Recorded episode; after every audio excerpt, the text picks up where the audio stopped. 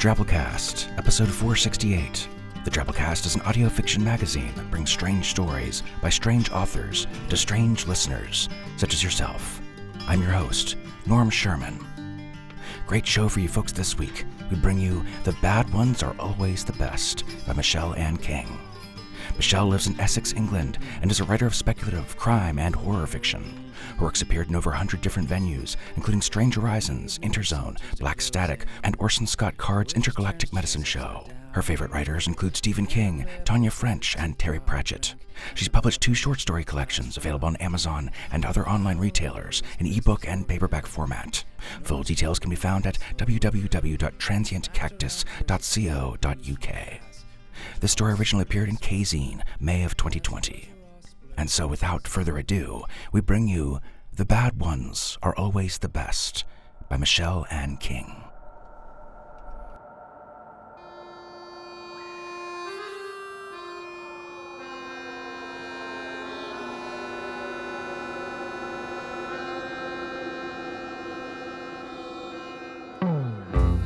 The Bad Ones Are Always the Best by Michelle Ann King. Marty's grandson takes the cup of tea he's offered, without saying thank you, mind you, and stares at it dubiously, as if he doesn't know what it is. Marty wouldn't be surprised if he doesn't. Kids all seem to be brought up on vitamin water and kale juice these days. Drink up, he says, nodding encouragingly. Marty's cuppas are the real thing, brewed until they're the color of brick dust and made with full fat milk, four sugars, and a thimble of whiskey. It'll put hairs on your chest. Gary, no, Garrett, Marty's been corrected on that point at least twice already, doesn't seem impressed by the thought. No doubt he'd just have to wax them off afterwards, because God forbid he should spoil any of the smooth surfaces and rounded corners. The kid looks like he's been popped out of some kind of designer mold, all rough edges pre sanded off. Model number 87, corporate tax consultant. Marty can just imagine Robert and his snooty wife picking that one out of the catalog. No wonder they kept their distance all these years. Didn't want their perfect creation spoiled by messing about with an old man who used to work with his hands and misses the days when kids wanted to be astronauts and explorers when they grew up, not accountants. Garrett puts his cup down without using a coaster, the fucking heathen, and gives Marty a big Hollywood smile. In the living room's fading light, his whitened teeth go off like a flashbulb. Marty returned the grin, giving it full dentures.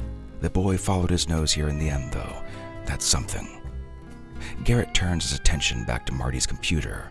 He's offered to do his old granddad a favor and see if it needs updating or cleaning up or whatever.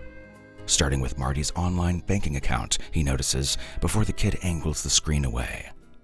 So, Garrett says casually, have you always lived around here, Granddad? In Silvertown? That's what it's called, where you were born? Marty nods and gives him an approving grin, although he can't help rolling his eyes a little too. He might prefer life in the flesh, red in tooth and claw and all that, to the dubious pleasures of the virtual world, but he still understands the concept of security questions. So while the lad gets points for initiative, he loses more for clumsiness.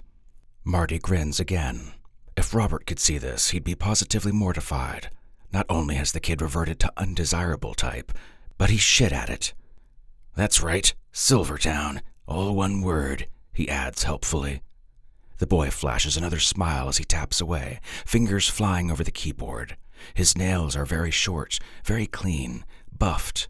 At his age, Marty would have been embarrassed to have manicured fingernails. His were always filthy and ragged, broken in a dozen places from climbing, scrabbling, and fighting. It's different now, of course. These days, parents freak out if their precious kids so much as pop their heads outside the door without an armed security detail. But the past, as they say, was a different world. Marty smiles. And did you have a pet, Granddad? What was it, uh, the first pet you had? Dog. Fierce little thing he was. Half pit bull, half fuck knows what. Wolverine, maybe. Or hellhound. Another bright smile, another click of the mouse. Uh huh. And what was his name? Marty can't resist.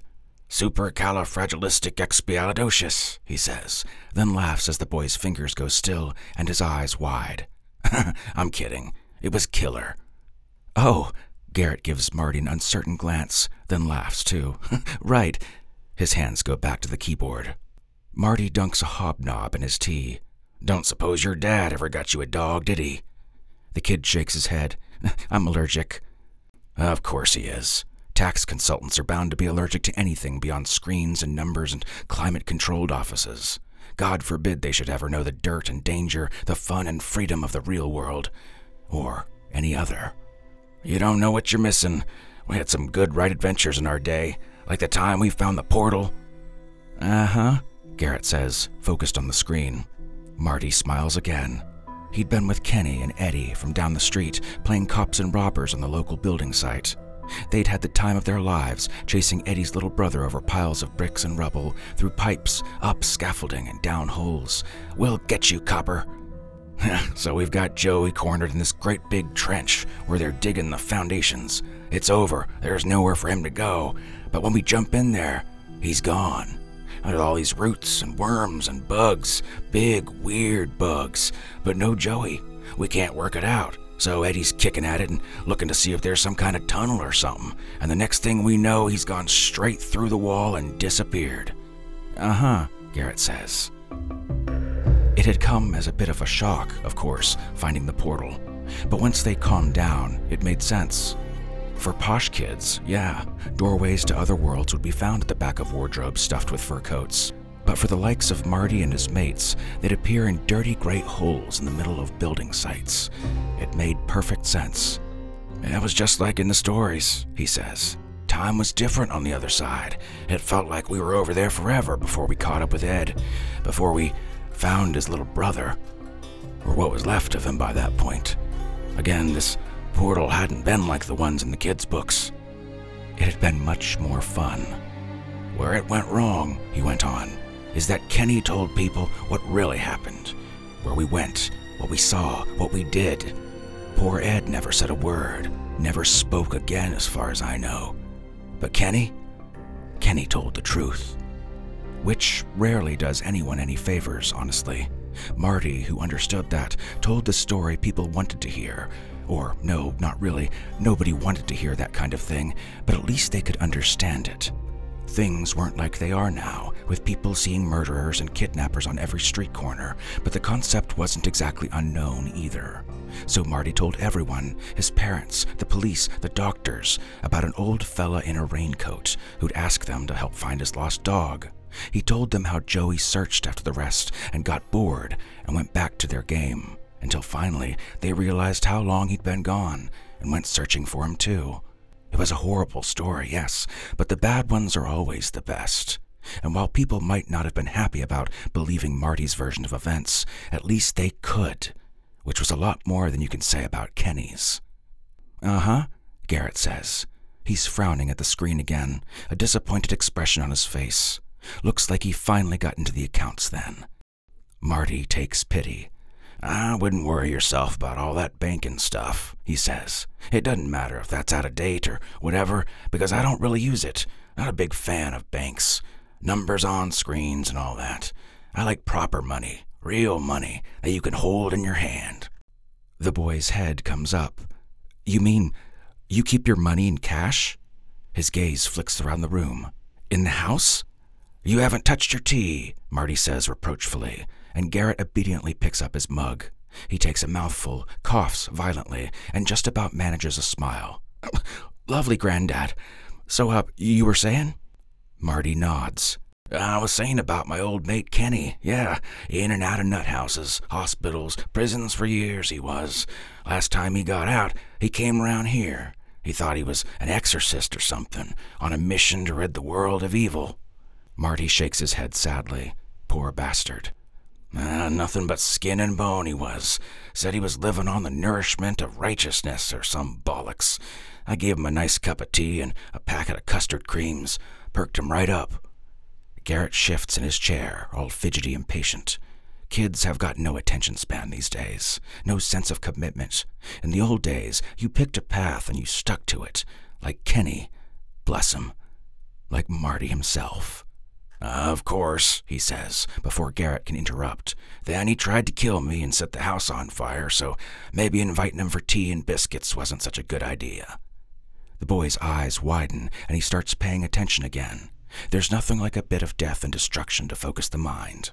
He realized, you see, about the house. I don't know how he worked it out, but he did. So, of course, he thought it was evil, cursed, ground, or something. Garrett looks confused. The house? Marty nods, gesturing around the room. Well, this is where it was, you see. The portal. This estate. It's what they were building when we found it. That great big trench we were playing in, it was the foundations for this house. I watched it go up, brick by brick and wall by wall. Never forgot it. Worked like a mad bastard I did to get the money to buy it. Took 15 years and some really dodgy jobs, but I got there in the end. Lived here ever since. The portal? Garrett says. He still looks confused. That's what you get for not listening properly. Forgotten art, listening. Marty listened to Kenny when he came around. He ranted and raved for days about what it had been like over there, about evil, monsters, and all manner of horrors. And Marty listened to every word because they'd been mates and because he felt sorry for the poor bastard. Nobody else had ever believed him. Plus, he found the whole thing pleasantly nostalgic. His own memories had already started wearing a bit thin from repeated fondling by them, so it was quite nice to get a fresh perspective. What happened to him? Garrett wants to know. Kenny. Nobody knows, Marty lies. He'd done a runner by the time the police turned up. They never found him. That part, at least, was true. Again, it was different in those days. They didn't have all this high tech CSI stuff, fibers and databases and DNA, and Marty was a fine, upstanding homeowner, while Kenny Ruddow was a known offender with no fixed address and a history of mental illness. Case closed. For a while, Marty had hoped that Kenny might turn out to be the missing ingredient, the key that would turn back the lock, but no joy. He'd been trying his damnedest ever since he'd moved in, obviously, begging, pleading, bringing it offerings. But even when he brought it Kenny, he got nowhere. The portal stayed shut.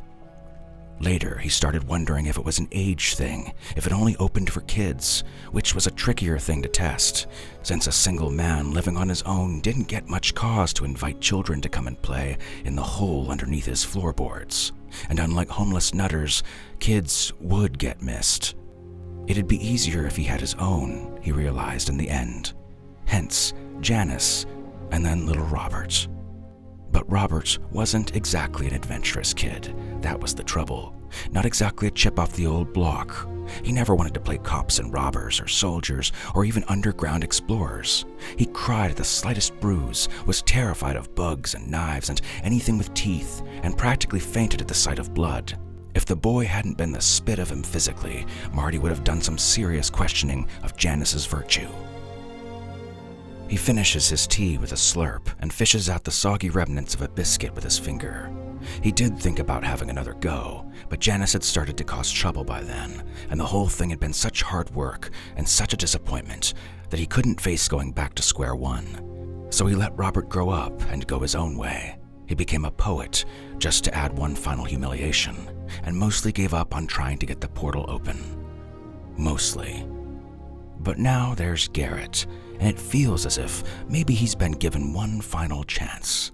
The boy's older than he would have liked, and an idiot, but he's still got Marty's blood in his veins, and he's at least got a bit more oomph than his father. Cyber fraud, or whatever you'd call it, isn't exactly most wanted stuff, but it isn't poetry either. Maybe there's hope for the kid, with the right encouragement, the right environment. Maybe the portal will think so too. Garrett does an elaborate stretch and stands up. Uh, you get stiff sitting down for so long, don't you, Granddad? Maybe we could walk around a bit. You could give me a tour of the house if you like. Ah, good idea. Marty snaps his fingers as if he just had the thought. Here, why don't I show you where I keep the money? You can tell me if you think it's safe enough. Oh, okay, sure, I'm happy to help. Garrett gives him another smile, although it's less dazzling this time. The pills dissolved in his tea are probably starting to make themselves felt. It's right this way, Marty says, in the back room, under the floorboards. You might have to get down there and dig around for a bit, though. You haven't got to rush off, have you? Your dad not expecting you home? Garrett yawns and shakes his head. The smile turns a little conspiratorial. I didn't actually tell him I was coming to see you. Marty grins and slaps the kid soundly on the back, hard enough to bruise. Garrett winces and lets out a surprised oof, but at least he doesn't start crying. Good lad. Chip off the old block, Marty says happily, with a little touch of pride and hope in his heart.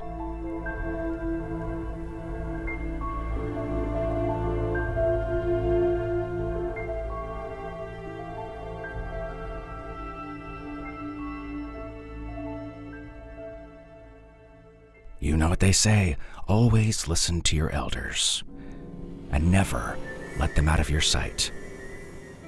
Slowly learn to recognize their scent in case you find yourself in a situation where the power goes out and you can't see them stirring and slinking in the shadows. If you have property, consider setting up trail cams out in the woods, along with tripwire along your perimeter. You want to know where they are and what they're up to at all times. At least that's what you know that they say. Hey, so here's a thing you should know Drabblecast has a Discord channel. You know what Discord is? The chat app, not the stuff that you sow with seeds. Well, if you don't know, it's a chat app that lets you share voice, video, and text chats with your friends. And Drabblecast has got a nice little community going there now. It's like the Drabblecast forum days of old, but you know, more options and stuff. But also, you know, for us old timers like me, still not as good as the old days, for no reason in particular. But alas, it is these new days that we live in, and Discord is pretty good enough to do some of the cool stuff we're currently doing, like writing 100 word drabbles, talking stories, talking podcasts, talking weird news, and posting links. And some of the stuff we've got planned, like recorded live shows, book clubs, open mic beat poetry jams. Tears of a hippo fall like hippopotto rain from a hippopotto place of hippopotto pain. Orangutan sang my name, Courtney Love killed Kurt Cobain. Hmm, some of those things, certainly. Anyways, make friends and be weird with us. You can join our Discord server from a big shiny new Discord link on our website at drabblecast.org. If you don't have Discord, but this sounds cool and you want to try, the link walks you through downloading the app first too, so you don't have to go find it elsewhere. Looking forward to seeing yous. The Drabblecast, as you know, is brought to you with a Creative Commons Attribution Non-Commercial No Derivatives license, which means don't change it, don't sell it, but feel free to share it all you like. Write us a review on iTunes, tell a friend, spread the weird. Special thanks to our episode artist, Cheryl Schopfer. Cheryl makes comics inspired by overthinking real life and folklore. When not cartooning, she enjoys hobbies like dog walking and wondering how anyone survived Missouri summers before air conditioning. Her work can be found at snarkclaw.com, and she takes tea black, no cream, sugar, or whiskey. Our program is brought to you by Cameron Howard, Bo Kier, Tom Baker, David Ballard, Bart Epstein, Sean Gentry, Jocelyn Gerwig, Melissa Knight, Ashley L., Lydia Moon, Nicole Neely, Joseph Petrus, Wyatt Scott, A Strange Worm with Bones, and yours truly, Norm Sherman, reminding you a single man living on his own doesn't get much cause to invite children to come and play in the hole beneath his floorboards.